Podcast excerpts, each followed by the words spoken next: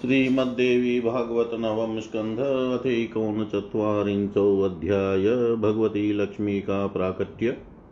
समस्त देवताओं द्वारा उनका पूजन। नारदुवाच श्रीमूलप्रकृतैर्देव्या गायत्र्यास्तु निराकृतैः सावित्र्यं संवादे श्रुतं वै निर्मलं यश। तद्गुणोत्कीर्तनं सत्यं मङ्गलानां च मङ्गलम् अधुना श्रोतुमिच्छामि लक्ष्म्युपाख्यानमीश्वर। केनादौ पूजिता सापि, किं भूता, केन वा पुरा तद्गुणोत्कीर्तनं मह्यं वद वेदविदां वर। श्रीनारायण उवाच। सृष्टैरादौ पुरा भ्रमण कृष्णस्य परमात्मन, देवी वामां सम्भूता बभूव रासमण्डले अतीव सुन्दरी श्यामान्यग्रोधपरिमण्डिता, यथा द्वादशवर्षीया शश्वत्सु स्थिरयौवना श्वेतचम्पकवर्णाभा सुखदृश्या मनोहरा शरत्पार्वणकोटिनदुप्रभा प्रच्छादनानना शरन्मध्यान् पद्मानां शोभामोचनलोचना सा देवी द्विविधा भूता सह सर्वेश्वरेच्छया स्वी स्वीयरूपेण वर्णेन तेजसा वयसा त्विषा यशसा वाससा कृत्या भूषणेन गुणेन च स्मितेन वीक्षणेनैव प्रेम्णा वानुनयेन च तद्वामा हंसान्महालक्ष्मीर्दक्षिणा सा च राधिका राधादो वर्यामास द्विभुजं च परात्परं महालक्ष्मीश्च तत्पश्चाच्चकमेकं मनीयकं। कृष्ण तद्गौरवेणेव द्विध रूपो बभूव, दक्षिणासश्च द्विभुजो वामांसश्च चतुर्भुज। चतुर्भुजाय द्विभुजो महालक्ष्मीं ददो पुरा लक्ष्यते, दृश्यते विश्वं स्निग्धदृष्टया यया निशं। देवी भूता च महती, महालक्ष्मीश्च सा स्मृता राधाकान्तश्च द्विभुजो, लक्ष्मीकान्तश्चतुर्भुज। शुद्धसत्त्वस्वरूपा च गोपे गोपीभिरावृता चतुर्भुजश्च वैकुण्ठं प्रययो पद्मया सह। सर्वासेन समौ तौ द्वौ कृष्णनारायणौ परो महालक्ष्मीश्च योगेन नानारूपा बभूव वैकुण्ठे च महालक्ष्मी परिपूर्णतमा रमा शुद्धसत्त्वस्वरूपा च सर्वसौभाग्यसंयुता, प्रेम्णा सा च प्रधाना च, सर्वासु रमणीषु च, स्वर्गेषु स्वर्गलक्ष्मीश्च, शक्रसम्पत्स्वरूपिणी, पाताले नागलक्ष्मीश्च, राजलक्ष्मीश्च, राजसु गृहलक्ष्मी, गृहेष्वेव गृहिणां च कलांसत सम्पत्स्वरूपा गृहिणां सर्वमङ्गलमङ्गलां गवां प्रसूतिशुरभिर्दक्षिणा यज्ञकामिनी क्षीरोदसेन्दुकन्या च सा श्रीरूपा पद्मिनीषु च शोभास्वरूपा चन्द्रे च सूर्यमण्डलमण्डिता विभूषणेषु रत्नेषु, फलेषु च, जलेषु च, नृपेषु नृपतनीषु दिव्यस्त्रीषु, गृहेषु च सर्वसस्येषु वस्त्रेषु, स्थानेषु संस्कृतेषु च, प्रतिमासु च, देवानां मङ्गलेषु, घटेषु च, माणिक्येषु च, मुक्तासु, माल्येषु च मनोहरा मणीन्द्रेषु च हैरेषु क्षीरेषु, चन्दनेषु च वृक्षशाखासु रम्यासु नवमेघेषु, वस्तुषु, वैकुण्ठे पूजिता साधौ देवी नारायणेन च। द्वितीये ब्रह्मणा भक्त्या, तृतीये शङ्करेण च, विष्णुना पूजिता सा च क्षीरोदे भारते मुने। स्वयंभुवेन मनुना मानवेन्द्रैश्च सर्वत, ऋषीन्द्रैश्च मुनीन्द्रैश्च सदभिश्च गृहीभिर्भवे।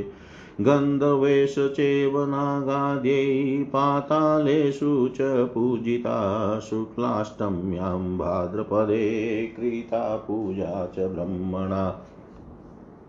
भक्त्या च पक्षपर्यन्तं त्रिषु लोकेषु नारद चैत्रे पौषे च भाद्रे च पुण्यमङ्गलवासरे।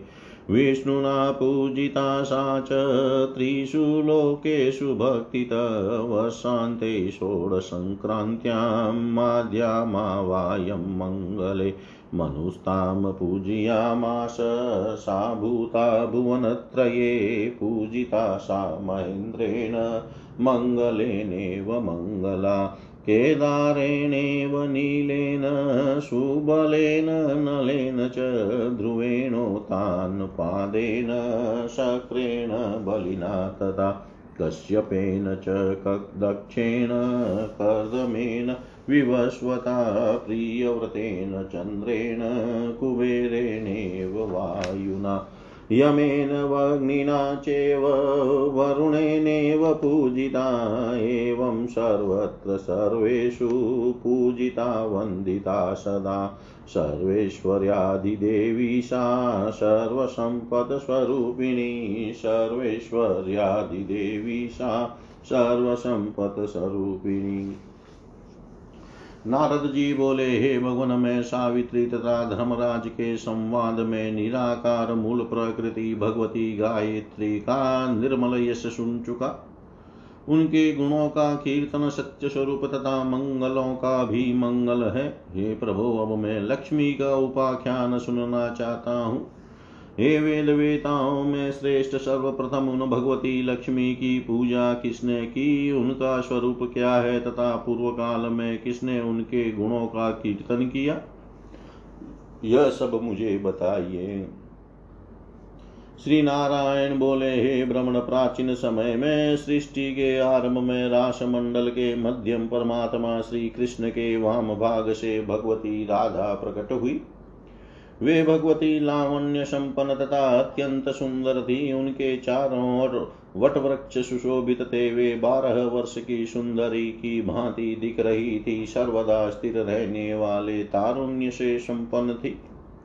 श्वेत चंपा के पुष्प जैसी कांति वाली थी। उन मनोहारिणी देवी का दर्शन बड़ा ही सुखदायक था। उनका मुखमंडल शरद पूर्णिमा के करोड़ों चंद्रमाओं की प्रभा को तिरोहित कर रहा था और उनके नेत्र शरद ऋतु के मध्यान्ह कालीन कमलों की शोभा सर्वेश्वर श्री कृष्ण के साथ विराजमान रहने वाली वे देवी उनकी इच्छा से दो रूपों में व्यक्त हो गई।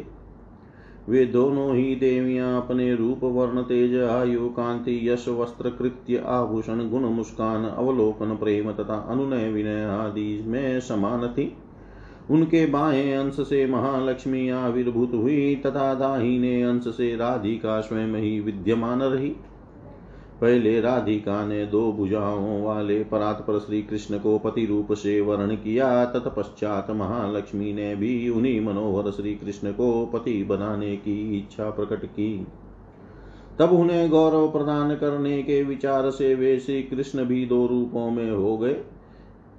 वे अपने दाहिने अंश से दो भुजाधारी श्री कृष्ण बने रहे और बाएँ अंश से चार भुजाओं वाले श्री विष्णु हो गए। उसके बाद द्विभुज श्री कृष्ण ने चतुर्भुज विष्णु को महालक्ष्मी समर्पित कर दी।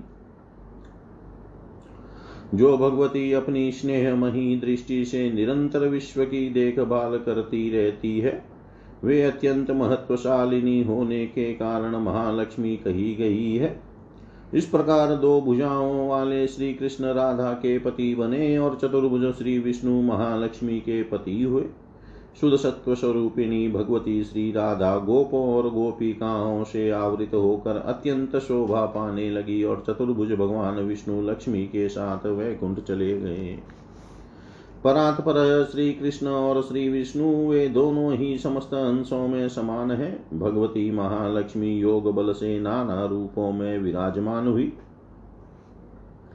वे ही भगवती परिपूर्णतम परम शुद्ध स्वरूपा महालक्ष्मी नाम से प्रसिद्ध हो, संपूर्ण सौभाग्यों से संपन्न होकर वैकुंठ लोक में निवास करने लगी। वे प्रेम के कारण समस्त नारियों में प्रधान हुई। वे भगवती इंद्र की विभव स्वरूपा होकर स्वर्ग में स्वर्ग लक्ष्मी नाम से प्रसिद्ध हुई। वे पाताल में नाग लक्ष्मी राजाओं के यहाँ राज लक्ष्मी और गृहस्थों के घरों में ग्रह लक्ष्मी के रूप में अपनी कला के एक अंश से विराजमान हुई। सभी मंगलों का भी मंगल करने वाली वे भगवती लक्ष्मी गृहस्थों के लिए संपत्ति स्वरूपिणी है। गायों की जननी सुरभि तथा यज्ञ पत्नी दक्षिणा के रूप में वे ही प्रतिष्ठित है। वे ही महालक्ष्मी ही, वे महालक्ष्मी ही क्षीर सागर की कन्या के रूप में प्रकट हुई। वे कमली, कमलनियों में श्री रूप से तथा चंद्रमा में शोभा रूप से विराजमान है और सूर्य मंडल इन्हीं से सुशोभित है। भूषण रत्न फल जल राजा रानी दिव्य स्त्री ग्रह सभी प्रकार के धान्य, वस्त्र, पवित्र स्थान देव प्रतिमा, मंगल कलश, माणिक्य, मुक्ता, माला, श्रेष्ठ मणि, हीरा, दुग्ध चंदन, वृक्षों की सुरम्य शाखा तथा नवीन मेघ। इन सभी वस्तुओं में परम मनोहर महालक्ष्मी का ही अंश विद्यमान है। हे मुने हे मुने, सर्वप्रथम भगवान नारायण ने वैकुंठ में उन भगवती महालक्ष्मी की पूजा की थी। दूसरी बार ब्रह्मा ने तथा तीसरी बार शंकर ने भक्ति पूर्वक उनकी पूजा की। भगवान विष्णु ने भारत वर्ष में क्षीर सागर में उन महालक्ष्मी की पूजा की। उसके बाद स्वयं भव मनु, सभी राजागण श्रेष्ठ ऋषि, मुनीश्वर तथा सदाचारी गृहस्थ, इन सभी लोगों ने जगत में महालक्ष्मी की उपासना की। गंधर्वों तथा नाग आदि के द्वारा वे पाताल लोक में पूजित हुई। हे नारद ब्रह्मा जी ने भाद्रपद के शुक्ल पक्ष की अष्टमी से प्रारंभ करके पक्ष पर्यंत भक्ति पूर्वक उनकी पूजा की। फिर तीनों लोकों में उनकी पूजा होने लगी। चैत्र पोष तथा भाद्र पद मासों के पवित्र मंगलवार को विष्णु के द्वारा उनकी पूजा की गई। बाद में तीनों लोकों में सभी लोग भक्ति पूर्वक उनकी उपासना करने लगे। वर्ष के अंत में पौष की संक्रांति के अवसर पर मध्यान्ह काल में मनु ने मंगल कलश पर आवाहन करके उनकी पूजा की। उसके बाद वे भगवती तीनों लोकों में पूज्य हो गई। इंद्र के द्वारा वे पूजित हुई। मंगल ने भी उन मंगलमयी भगवती की पूजा की। उसके बाद केदार, नील, सुबल, नल, ध्रुव तान पाद शक्र बलि कश्यप, दक्ष कर्दम विवस्वान प्रिय व्रत चंद्र कुबेर वायु यम अग्नि और वरुण ने उनकी उपासना की। इस प्रकार समस्त ऐश्वर्यों की अधिष्ठात्री देवी तथा समग्र संपदाओं की विग्रह स्वरूपिणी वे भगवती महालक्ष्मी सर्वत्र सब लोगों द्वारा सदा पूजित तथा वंदित हुई। इति श्रीमद्देवी भागवते महापुराणे अष्टादशसहस्रयां संहितायां नवम स्कन्धे लक्ष्म्युपाख्यानवर्णनं नामेकोनचत्वारिंशोऽध्याय सर्वं श्रीशां सदाशिवार्पणम् अस्तु। ॐ विष्णवे नम, ॐ विष्णवे नम, ॐ विष्णवे नमः। श्रीमद्देवी भागवत नवम स्कंद चत्वारिंशोऽध्याय। दुर्वासा के शाप से इंद्र का श्रीहीन हो जाना। नारदुवाच नारायणप्रिया सा च परवैकुण्ठवासिनी वैकुण्ठादिता स्त्रीदेवी महालक्ष्मी, सनातनी कथं बभूव सा देवी पृथिव्यां सिन्धुकन्यका पुरा केन स्तुतादो सा तन्मे व्याचातुमर्षि श्रीनारायणुवाच पुरा दुर्वासशापाद्भ्रष्टश्रीश्च पुरन्दर बभूव देवसङ्गश्च मर्त्यलोके हि नारद। लक्ष्मी लक्ष्मी स्वर्गादिकं त्यक्त्वा रुष्टा परं दुःखिता गत्वा लीना तु वैकुण्ठे महालक्ष्मीश्च नारद। तदा शोकाद्यौ सर्वे दुःखिता ब्रह्मणसभां ब्रह्माणं च पुरस्कृत्य ययुर्वैकुण्ठमेव च। वैकुण्ठे शरणापन्ना देवा नारायणे परे अतीव दैन्ययुक्ताश्च शुष्ककण्ठोष्ठतालुका। तदा लक्ष्मीश्च कलया पुराणपुरुषाज्ञया बभूव सिन्धुकन्याया सर्वसम्पत्स्वरूपिणी। तथा मतित्वा क्षीरोदं देवादित्यगणेश सम्प्राप्ताश्च महालक्ष्मीं विष्णुस्तां च ददश सुरादिभ्यो वरं दत्त्वा वनमालां च विष्णवे ददो प्रसन्नवदना तुष्टा क्षीरोदशायिने देवाश्चाप्यसुरग्रस्तं राज्यं प्रापुश्च नारद, तां सम्पूज्य च सम्भूय सर्वत्र च निरापद। नारदुवाच कथं शशाप दुर्वासा मुनिश्रेष्ठ कदाचन केन दोषेण वा भ्रमण ब्रह्मिष्ठ तत्त्ववित्पुरा ममन्तु केन रूपेण जलधिं ते शुरादय केन स्तोत्रेण वा देवी शक्रं साक्षाद्बभूव सा को वा तयोश्च संवादो बभूव तद्वद प्रभो श्रीनारायण उवाच। मधुपानप्रमत्तश्च त्रैलोक्याधिपति पुरा क्रीडां चकार रहसि रम्भया सह कामुक कृत्वा क्रीडा, कृत्वा क्रीडां तथा सार्धं कामुक्या हतमानस। तस्थौ तत्र महारण्ये कामोन्मथितमानस कैलासशिखरे यान्तं वैकुण्ठादृशि शतमम् दुर्वाससं ददर्शेन्द्रो ज्वलन्तं ब्रह्मतेजसा ग्रीष्ममध्याह्नमार्तण्डसहस्रप्रभमीश्वर प्रतप्तकाञ्चनाकारं जटाभारं महोज्ज्वलं शुक्लयज्ञोपवीतं च वीरदण्डोकमण्डलुं महोज्ज्वलं च तिलकं बिभ्रन्तं चेन्दुसन्निभं समन्वितं शिष्यलक्ष्यैर्वेदवेदाङ्गपारगे दृष्ट्वा ननाम शिरसा सम्प्रमत पुरन्दर शिष्यवर्गं तदा भक्त्या तुष्टाव च मुदान्वितम् मुनिना च सशिष्येन् दत्तास्तस्मै शुभाशिष विष्णुदत्तं पारिजातपुष्पं च सुमनोहरं। तजरारोग मृत्युघ्नं शोकघ्नं मोक्षकारकं, शक्रपुष्पं गृहीत्वा च प्रमतो राज्यसम्पदा।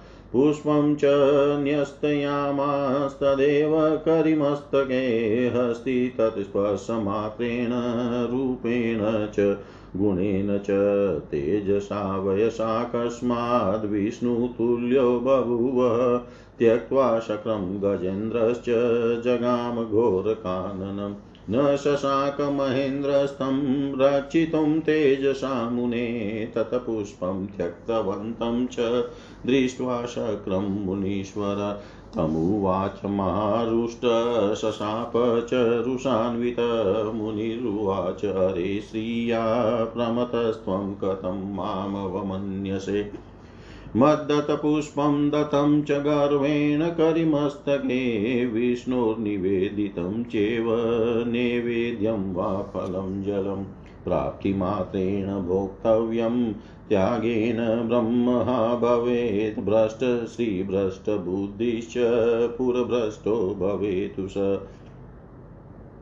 यस्त्यजे यस्त्यजेद्विष्णुनैवेद्यं भाग्येनोपस्थितं शुभं प्राप्तिमात्रेण यो भुक्ते भक्तो विष्णुनिवेदितं पुंसां शतं समुद्धत्य जीवन्मुक्तः स्वयं भवेत् नैवेद्यं भोजनं कृत्वा नित्यं य प्रणमेद्धरिम्। पूजयेत् स्तोति वा भक्त्या स विष्णुसदृशो भवेत्। तत्स्पर्श वायुना सद्यस्थितो गश्च विशुध्यति। तत्पादरजसा मूढ सद्यपूता वसुन्धरा पुंश्चल्य। नमवीरानं शूद्रश्राद्धानमेव च।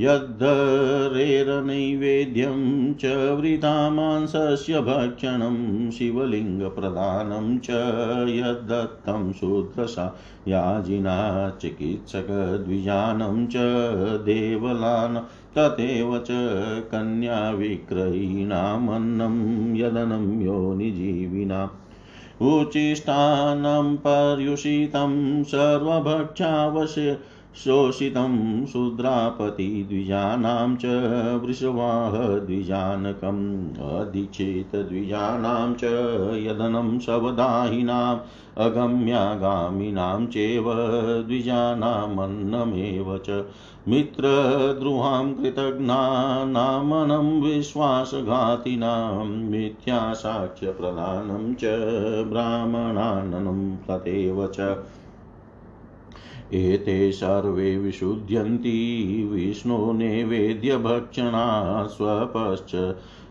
चेद्विद्विष्णुसेविवंशानां कोटिमुद्धरे हरेर्भक्तो मनुजः स्वं च रक्षितुमक्षमज्ञानाद्यधि गृह्णाति विष्णुनिर्माल्यमेव च। सप्तजन्माजितात् पापान् मुच्यते नात्र संशय, ज्ञात्वा भक्त्या च गृह्णाति विष्णुनैवेद्यमेव च। कोटिजन्माजितात् पापान् मुच्यते निश्चितं हरे यस्मात् संस्थापितं पुष्पं गर्वेण करिमस्तके तस्माद्युष्मान् परित्यज्य यातु लक्ष्मीर्हरे पदं नारायणस्य भक्तोऽहं न विवेमि सुराद्विदे कालान् मृत्यो जरातश्च कानन्यान् गणयामि च, किं करिष्यति ते तात कश्यपश्च प्रजापति। बृहस्पतिगुरुश्चैव निशङ्कस्य च मे हरे, इदं पुष्पं यस्य मुग्नि, तस्यैव पूजनं परम्। इति श्रुत्वा महेन्द्रश्च धृत्वा सचरणं मुने उचेरुरोदशोकातस्तमुवाच भयाकुल। महेन्द्र उवाच दत्तसमुचितशापो मह्यं मायापः प्रभो हृतां न याचे सम्पत्तिं किञ्चित् ज्ञानं च देहि मे।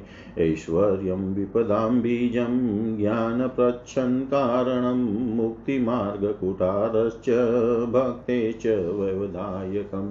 मुनिरुवाच। जन्ममृत्युजराशोकरोगबीजाङ्कुरं परं सम्पत्तितिमिरान्धश्च मुक्तिमार्गं न पश्यति।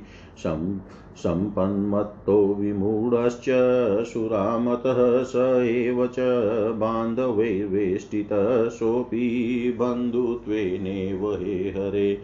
सम्पदि मदं मतश्च, विषयान्धश्च विह्वलमहाकामी राजसीकसत्त्वमार्गं न पश्यति। द्विविधो विषयान्धश्च, राजस्तामसस्मृतः अशास्त्रज्ञस्तामश्च शास्त्रज्ञो राजसस्मृत। शास्त्रं च द्विविधं मार्गं दर्शयेत। सुरसुं सुरपुङ्गव प्रभृतिबीजमेकं च निवृत्ते कारणं परम् चरन्ति जीविनश्चादो प्रवृत्तेर्दुःखवत्मनि स्वच्छन्दं च प्रसन्नं च निर्विरोधं च सन्ततम्। आयाति मधुनो लोभात् क्लेशेनेन सुखमानित परिणामे नाशबीजे जन्ममृत्युजराकरे अनेकजन्मपर्यन्तं कृत्वा च भ्रमणं मुदा स्वकर्मविहितायां च नानायोन्यां क्रमेण च ततश्चेषानुग्रहा च सत्सङ्गं लभते च स सहस्रेषु शतस् वेको भवाब्धिपारकारणं साधुस्तत्त्वप्रदीपेन मुक्तिमार्गं प्रदर्शये तदा करोति यत्नं च जीवो बन्धनखण्डने।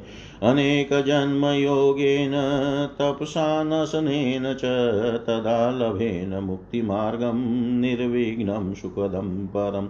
इदं श्रुतं गुरोर्वक्त्राद्यत पृच्छसि पुरन्दर मुनेस्तद्वचनं श्रुत्वा वितरागो बभूवस वैराग्यं वर्धयामास तस्य ब्रह्मणदिने दिने मुनेस्थानाद् गृहं गत्वा स ददशामरवतीं दैत्येरसुरसङ्गेश्च समाकीर्णां भयाकुलाम् विषमोपप्लवां पुत्रबन्धुहीनां च कुत्रचित् पितृमातृकलत्रादिविहीनामतिचञ्चलां शत्रुग्रस्तां च तां दृष्ट्वा जगां वाक्यपतिं प्रति शक्रो मन्दाकिनीतीरे ददश गुरुमीश्वरं ध्यायमानं परं ब्रह्म गङ्गातो ये स्थितं परम् सूर्याभिसमुखं पूर्वमुखं च विश्वतोमुखं साश्रुनेत्रं पुलकीनं परमानन्दसंयुतम् वरिष्ठं च गरिष्ठं च धर्मिष्ठं श्रेष्ठसेवितम् प्रेष्ठं च बन्धुवर्गाणामतिश्रेष्ठं च ज्ञानिना। ज्येष्ठं च भ्रातृवर्गाणाम् अनिष्टं सुरवैरिणां दृष्ट्वा गुरुं जपन्तं च तत्र तस्थौ सुरेश्वर। प्रहरान्ते गुरुं दृष्ट्वा चोथितं प्रणनाम स प्रणम्य चरणाम्बोजेरुरोदोचेर्मुहुर्मुहुः वृत्तान्तं कथयामास ब्रह्मशापादिकं तदा पुनर्वरोपलब्धिं च ज्ञानप्राप्तिं सुदुर्लभा वैरिग्रस्ता च स्वपुरीं क्रमेणेव सुरेश्वर शिष्यस्य वचनं श्रुत्वा सुबुद्धिर्वदतां वर बृहस्पतिरुवाचेदं कोपसरङ्क्तलोचन गुरुरुवाच श्रुतं सर्वं सुरश्रेष्ठमारोदिवचनं शृणु।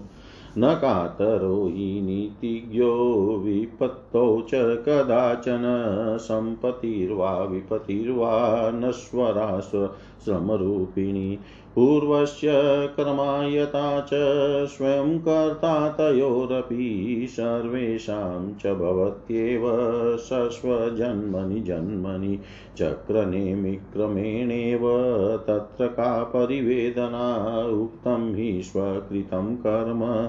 भुज्यते अखिलभारते शुभाशुभं च यत्किञ्चित् स्वकर्मफलभुक्पुमान्नाभुक्तं क्षीयते कर्म कल्पकोटिशतेरपि अवश्यमेव भोक्तव्यं कृतं कर्मं शुभाशुभम् इत्येवमुक्तं वेदे च कृष्णेन परमात्मना सामवेदोक्तशाखायां सम्बोध्य कमलोद्भवं जन्मभोगावशेषे च सर्वेषां कृतकर्मणाम् अनुरूपं हि तेषां च भारते अन्यत्र चैव हि कर्मणा ब्रह्मशापं च कर्मणा च शुभाशिषम् कर्मणा च महालक्ष्मीं लभेदेन्यं च कर्मणा कोटिजन्मार्जितं कर्म जीविनामनुगच्छति। न हि त्यजेद्विना भोगं तच्चायेव पुरन्दरकालभेदे, देशभेदे, पात्रभेदे च कर्मणाम् न्यूनताधिकभावोऽपि भवेदेव हि कर्मणा वस्तुदानेन वस्तूनां समं पुण्यं दिने दिने दिनभेदे कोटिगुणम् असङ्ख्यं वा ततोऽधिकं समे देशे च वस्तूनां दाने पुण्यं समं सुर देशभेदे कोटिगुणम् असङ्ख्यं वा ततोऽधिकं समे पात्रे समं पुण्यं वस्तूनां कतुरेव च पात्रभेदे शतगुणम् असङ्ख्यं वा ततोऽधिकं यथा फलन्ति सस्यानि न्यूनान्यप्याधिकानि च कर्षकाणां क्षेत्रभेदे पात्रभेदे फलं तथा सामान्यदिवसे विप्रदानं संफलं भवेत्। अमायां रविसङ्क्रान्त्यां फलं शतगुणं भवेत्। चातुर्मास्यां पौर्णमास्यामनन्तं फलमेव च। ग्रहणे शशिनकोटिगुणं च फलमेव च। सूर्यस्य ग्रहणे वापि ततो दशगुणं भवेत्। अक्षयायामक्षयं तदसङ्ख्ये फलमुच्यते। एवमन्यत्र पुण्याये फलाधिक्यं भवेदिति। यथा दाने तथा स्नाने जपेऽन्यपुण्यकर्मसु एवं सर्वत्र बोधव्यं नराणां कर्मणां फलं। यथा दण्डेन चक्रेण, शरावेण, भ्रमेण च कुम्भं निर्माति निर्माता, कुम्भकारो मृदा भुवि। तथैव कर्मसूत्रेण फलं धाता ददाति च यस्याज्ञया सृष्टमिदं तं च नारायणं भज। स विधाता विधातुश्च पातु पाता जगत्त्रये स्रष्टु स्रष्टा च सहतु सहता कालकालक। महाविपत्तौ संसारे यस्मरेण मधुसूदनं विपत्तौ तस्य सम्पत्तिर्भवेदित्याय शङ्कर। इत्येवमुक्त्वा तत्त्वज्ञ समालिङ्गय सुरेश्वरम्। दत्त्वा शुभाशिषं चेष्टं बोधयामास नारद दत्त्वा शुभाशिषं चेष्टं बोधयामास नारद नारद जी बोले, वे श्रेष्ठ हे भगवान, वे श्रेष्ठ महालक्ष्मी, भगवान नारायण की प्रिया होकर वैकुंठ में निवास करती है। वे सनातनी भगवती वैकुंठ की अधिष्ठात्री देवी है। वे महालक्ष्मी पूर्व काल में पृथ्वी लोक में सिंधु की पुत्री कैसे बनी और सर्वप्रथम किसके द्वारा उनकी स्तुति की गई वह सब मुझे बताइए। श्री नारायण बोले हे नारद पूर्व काल में दुर्वासा के शाप के कारण इंद्र श्री विहीन हो गए थे और संपूर्ण देव समुदाय मृत्यु लोक में भटकने लगा। हे नारद, तब कुपित लक्ष्मी ने स्वर्ग का परित्याग करके अत्यंत दुखित हो वैकुंठ लोक पहुँच कर वहाँ महालक्ष्मी में अपने को विलीन कर दिया। उस समय शोक से संतप्त सभी देवता ब्रह्मा की सभा में गए और वहाँ से ब्रह्मा जी को आगे करके वैकुंठ लोक को गए। वहाँ पर सभी देवताओं ने भगवान नारायण श्री विष्णु की शरण ग्रहण की। उसी समय अत्यंत दीनता युक्त सभी देवताओं के कंठ होठ और तालु सुख गए थे। तब पुराण पुरुष भगवान श्री हरि की आज्ञा से वे सर्व संपत्ति स्वरूपा लक्ष्मी अपनी कला से सिंधु की कन्या हुई थी। उस समय सभी देवताओं ने दैत्यों के साथ मिलकर समुद्र मंथन करके महालक्ष्मी की प्राप्ति की थी। भगवान विष्णु ने महालक्ष्मी को प्रेम पूर्वक देखा। तब प्रसन्नता युक्त मुखमंडल वाली परम संतुष्ट भगवती महालक्ष्मी ने देवता आदि को व्रत प्रदान करके क्षीर सागर में शयन करने वाले भगवान श्री विष्णु की को वन वन वनमाला अर्पित कर दी। हे नारद देवताओं ने असुरों के द्वारा अपहृत किया गया अपना राज्य पुनः प्राप्त कर लिया। तत्पश्चात उन भगवती महालक्ष्मी की भली माती पूजा करके वे देवता सब प्रकार से विपत्ति रहित तो हो गए। नारद जी बोले, हे भ्रमण पूर्व काल में ब्रह्मनिष्ठ तथा तत्वज्ञानी मुनिश्रेष्ठ ध्रुवासा ने कब क्यों और किस अपराध के कारण इंद्र को शाप दिया था? उन देवता आदि ने किस रूप से समुद्र का मंथन किया, किस स्तोत्र से प्रसन्न होकर भगवती लक्ष्मी इंद्र के समक्ष प्रकट हुई और उन दोनों के बीच क्या संवाद हुआ? हे प्रभु, यह सब आप मुझे बताइए। श्री नारायण बोले, हे नारद, प्राचीन काल की बात है। तीनों लोकों के अधिपति इंद्र मधुपान से प्रमत और कामाशक्त होकर रंबा के साथ एकांत में विहार कर रहे थे। उस कामुक कामू की अप्सरा के साथ क्रीड़ा करने से उनका मन मोहित हो गया था। इस प्रकार कामदेव से मथित मन वाले वे इंद्र उसी महावन में स्थित हो गए। उसी समय इंद्र ने वैकुंठ धाम से कैलाश पर्वत की ओर जाते हुए महर्षि दुर्वासा को देखा। उनका शरीर ब्रह्म तेज से दीप्यपान था। ऐश्वर्य संपन्न वे ग्रीष्म ऋतु के मध्यान्ह काली हज़ारों सूर्यों की प्रभा से युक्त थे उनका अत्यंत स्वच्छ जटा जूट, प्रतप्त स्वर्ण के समान प्रकाशमान था। वे श्वेत वर्ण का यज्ञोपवित धारण किए हुए थे। उन्होंने अपने हाथों में चीर दंड तथा कमंडलु धारण कर रखा था। वे अपने ललाट पर चंद्रमा के समान प्रतीत होने वाला अत्यंत उज्ज्वल तिलक धारण किए हुए थे। वेद वेदांग के पारगामी लाखों शिष्य उनके साथ विद्यमान थे।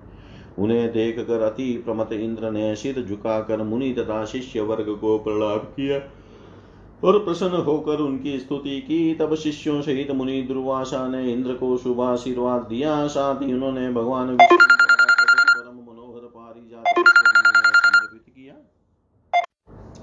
तब बुढ़ापा रोग मृत्यु तथा शोक नाश करने वाले और मोक्ष प्रदान करने वाले उस पुष्प को लेकर राज्य संपदा से मदोन्मत इंद्र ने उसे ऐरावत हाथी के मस्तक पर फेंक दिया। उस पुष्प का स्पर्श होते ही वह ऐरावत हाथी रूप, गुण, तेज तथा आयु में अकस्मात भगवान विष्णु के तुल्य हो गया। तब इंद्र को छोड़कर वह गजराज और घोर वन में चला गया। हे मुने, अपने तेजो बल से संपन्न इंद्र उस ऐरावत को रोक पाने में समर्थ नहीं हो सके। इंद्र ने उस पुष्प का तिरस्कार किया है, ऐसा जानकर मुनीश्वर दुर्वासा अत्यंत कुपित हो उठे और रोष में आकर उन्हें साप देते हुए कहने लगे, मुनि बोले, अरे राज्यश्री के अभिमान से प्रमत होकर तुम मेरा अपमान क्यों कर रहे हो? मेरे द्वारा दिए गए पुष्प को पुष्प को तुमने गर्वित होकर हाथी के मस्तक पर फेंक दिया। श्री विष्णु को समर्पित किए हुए नैवेद्य फल अथवा जल के प्राप्त होते ही उनका उपभोग कर लेना चाहिए। उनका त्याग करने से वह ब्रह्महत्या के पाप का भागी होता है। जो मनुष्य सौभाग्य से प्राप्त हुए भगवान विष्णु के पावन नैवेद्य का त्याग करता है, वह श्री बुद्धि तथा राज्य इन सबसे वंचित हो जाता है। जो भक्त श्री विष्णु के लिए अर्पित किए गए नैवेद्य को पाते ही उसे ग्रहण कर लेता है, वह अपने सौ पूर्वजों का उद्धार करके स्वयं जीवन मुक्त हो जाता है। जो मनुष्य प्रतिदिन भगवान श्री हरि के नैवेद्य को ग्रहण करके उन्हें प्रणाम करता है तथा भक्ति पूर्वक उनका पूजन एवं स्तवन करता है, वह भगवान विष्णु के समान हो जाता है। ये मूर्ख, उसका स्पर्श करके चलने वाली वायु का संयोग पाकर तीर्थ समुदाय शीघ्र ही शुद्ध हो जाता है और उसकी चरण रथ से पृथ्वी शीघ्र ही पवित्र हो जाती है। भगवान श्री हरि को भोग न लगाया वान व्यभिचारिणी स्त्री, पति पुत्रहीन स्त्री तथा शूद्र के श्राधान के समान व्यर्थ होता है और वह मांस भक्षण के समान है। शिवलिंग के लिए अर्पण किया वन, शूद्रों के यहाँ यजन कराने वाले ब्राह्मण के द्वारा प्रदत्त अन्न चिकित्सा वृत्ति में लगे ब्राह्मण का अन्न, देवल कन्या विग्रही तथा वेश्याओं की वृद्धि पर आश्रित रहने वाले पुरुषों का अन्न उचिष्ट बासी तथा सबके भोजन कर लेने पर बचा वाहन शुद्रापति द्विज वृषवाही, द्विज दीक्षाहीन, द्विज सद्वाही अगम्या स्त्री के साथ गमन करने वाले द्विज। मित्रद्रोही, विश्वासघाती कृतज्ञ तथा झूठी गवाही देने वाले और तीर्थ प्रतिग्राही ब्राह्मणों का अनुग्रहण करने वाले, ये सभी भगवान विष्णु का नैवेद्य भक्षण करने से शुद्ध हो जाते हैं। यदि चांडाल भी भगवान विष्णु की उपासना करता है तो वह अपनी करोड़ों पीढ़ियों का उद्धार कर देता है। भगवान श्री हरि की भक्ति न करने वाला मनुष्य अपनी भी रक्षा करने में असमर्थ रहता है। यदि कोई मनुष्य अनजान में भी श्री विष्णु का नैवेद्य ग्रहण कर लेता है, वह अपने सात जन्मों के अर्जित पापों से मुक्त हो जाता है। इसमें संदेह नहीं है जो ज्ञान पूर्वक भक्ति के साथ भगवान विष्णु का नैवेद्य ग्रहण करता है, वह तो करोड़ों जन्मों के अर्जित पापों से मुक्त हो जाता है, यह निश्चित है।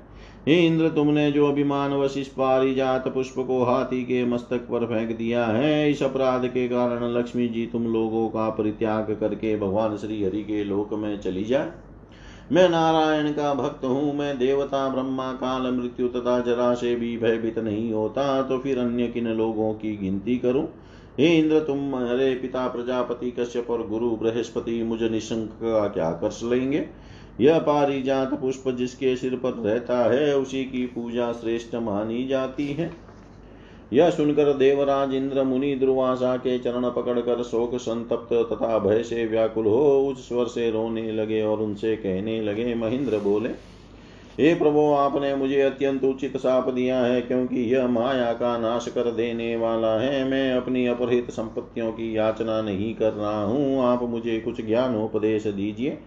क्योंकि यह लौकिक ऐश्वर्य समस्त विपत्तियों का बीज स्वरूप है, उनका आच्छादन कर देने वाला है, मुक्ति मार्ग का कुठार है, तथा भक्ति में व्यवधान उत्पन्न करने वाला है।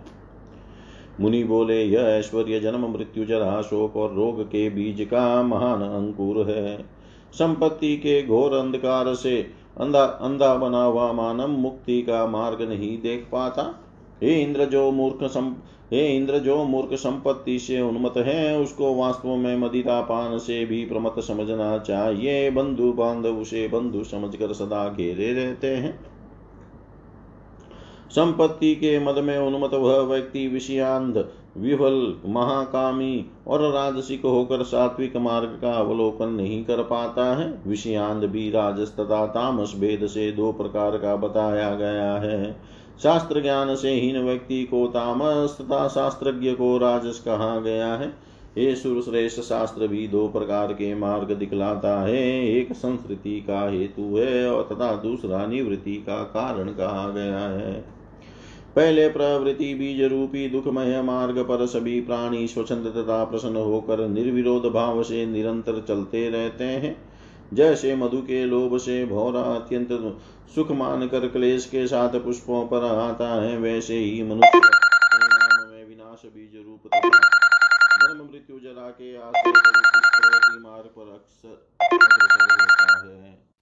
प्रसन्नता पूर्वक अनेक जन्मों तक अपने किए कर्म के परिणाम स्वरूप नाना प्रकार की योनियों में क्रमशः भ्रमण करने के पश्चात भगवान की कृपा से ही सैकड़ों तथा हज़ारों प्राणियों में से कोई बिरला ही संसार सागर से पार करने वाले सत्संग को प्राप्त कर पाता है। जब कोई साधु तत्व ज्ञान रूपी दीपक से उसे मुक्ति मार्ग दिखा देता है, तब संसार बंधन को तोड़ने के लिए जीव प्रयत्न करने लगता है। अनेक जन्मों में किए गए तप तथा उपवास से जब मानव का पुण्योदय होता है, तब वह निर्विघ्न तथा परम सुखप्रद मुक्ति मार्ग को प्राप्त कर लेता है, प्राप्त कर पाता है। हे इंद्र, तुम जो बात पूछ रहे हो, उसे मैंने तुम मेरे, मैं, उसे मैंने गुरु के मुख से सुना है। हे ब्रह्मण मुनि, दुर्वासा का यह वचन सुनकर देवराज इंद्र राग रहित हो गए और उनके हृदय में दिनों दिन वैराग्य की भावना बढ़ने लगी। तत्पश्चात मुनि के स्थान से अपने भवन पहुंचकर इंद्र ने देखा कि अमरावती पूरी देतियों तथा असुरों से भरी हुई है। चारों ओर भय व्याप्त है, सर्वत्र विषमता तथा उपद्रव की स्थिति है। कहीं किसी के पुत्र तथा बंधु बांधव नहीं थे, कहीं किसी के माता पिता और स्त्री आदि ने उसका साथ छोड़ दिया है। चारों ओर हलचल मची हुई है। तथा संपूर्ण नगरी शत्रुओं से पूर्णतया आक्रांत है। उस अमरावती को इस स्थिति में देख कर इंद्र देव गुरु बृहस्पति के पास गए। मंदाकिनी नदी के तट पर पहुंचकर देवराज इंद्र ने देखा कि गुरुदेव बृहस्पति पूर्व की ओर सूर्य के अभिमुख हो गंगा जल में खड़े होकर सर्वतोमुख पर ब्रह्म परमात्मा का ध्यान कर रहे हैं और पुलकित तथा प्रसन्नता युक्त उनके नेत्रों से अश्रु गिर रहे हैं। परम श्रेष्ठ आदरणीय धर्मनिष्ठ श्रेष्ठ जनों द्वारा सेवित बंधु वर्गों में, अति महान ज्ञानियों में, श्रेष्ठ बाही बंधुओं में, ज्येष्ठ तथा देव शत्रुओं के लिए अनिष्टकारी गुरु बृहस्पति को जप करते हुए देख कर सुरेश्वर इंद्र वहीं पर स्थित हो गए। एक प्रहर के बाद गुरु को ध्यान से उपरत देकर इंद्र ने उन्हें प्रणाम किया। तत्पश्चात उनके चरण कमल में मस्तक झुकाकर इंद्र उस स्वर से बार बार चिल विलाप करने लगे। देवराज गुरु ने गुरु बृहस्पति से दुर्वासा के द्वारा प्रदत्त साप आदि से संबंधित सारा वृतांत, वर की उपलब्धि, दुर्वासा से अत्यंत दुर्लभ ज्ञान की प्राप्ति और शत्रुओं से आक्रांत अपनी नगरी के विषय में सभी बातें क्रम से कही। अपने शिष्य इंद्र की बात सुनकर क्रोध से लाल नेत्रों वाले परम बुद्धिमान तथा वक्ताओं में श्रेष्ठ बृहस्पति इस प्रकार बोलने, इस प्रकार कहने लगे। गुरु बोले, हे सुश्रेष्ठ, मैंने सब कुछ सुन लिया, मत रो मेरी बात सुनो। नितिज्ञ पुरुष विपत्ति काल में कभी भी घबराता नहीं, क्योंकि संपत्ति अथवा विपत्ति नश्वर है। ये दोनों ही श्रम साध्य है। संपत्ति अथवा विपत्ति अपने पूर्व जन्म में किए गए कर्म का फल है और उन्हीं के अधीन होकर कर्ता को स्वयं फल भोगना पड़ता है। संपूर्ण प्राणियों के लिए प्रत्येक जन्म में यही स्थिति है जो चक्र मंडल की भांति निरंतर आती जाती रहती है। अतः इस विषय में चिंता की क्या आवश्यकता है?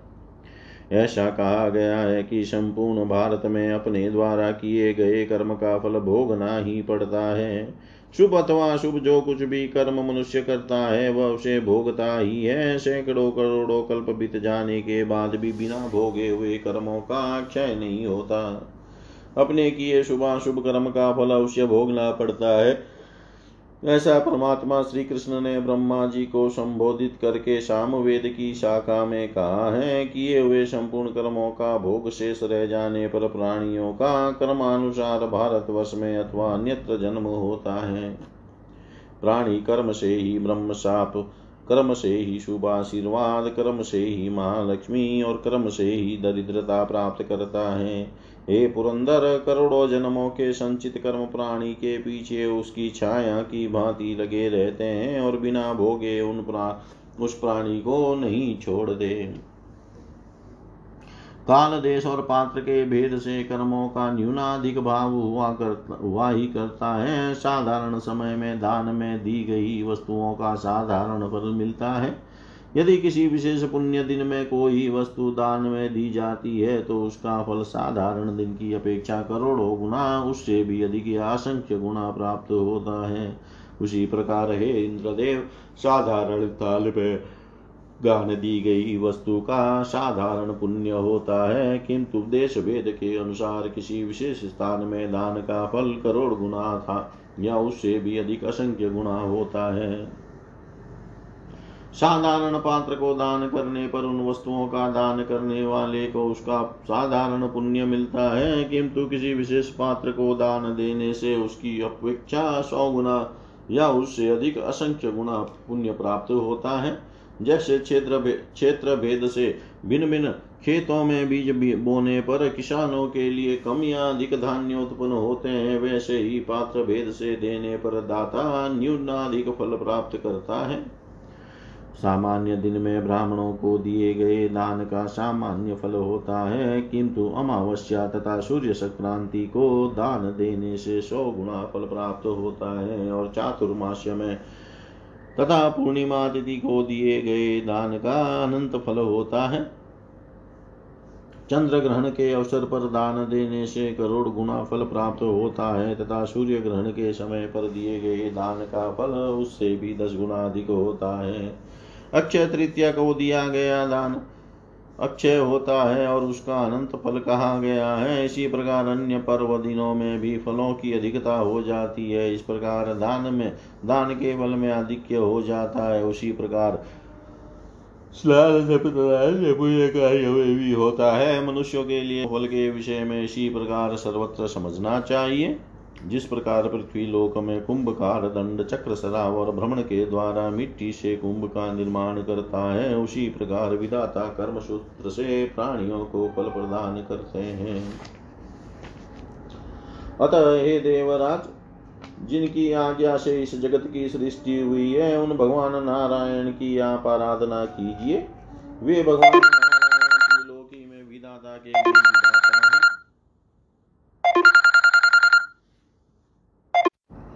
विदाता के भी विदाता पालन पालन करने वाले के भी पालक, सृष्टि पाल, सृष्टि करने वाले के भी सृष्टा, संहार करने वाले के भी संहारक और काल के भी काल हैं।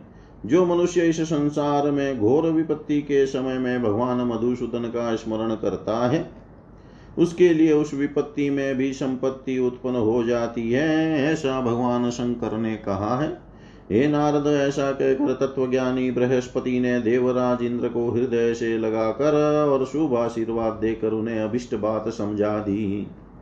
इति श्रीमद्देवी भागवते महापुराणे अष्टादशसहस्रयां संहितायां नवम स्कन्धे लक्ष्म्योत्पत्तिवर्णनं नाम चत्वारिंशोऽध्याय सर्वं श्रीशां सदाशिवार्पणम् अस्तु। ॐ विष्णवे नम ॐ विष्णवे नम विष्णवे नमः।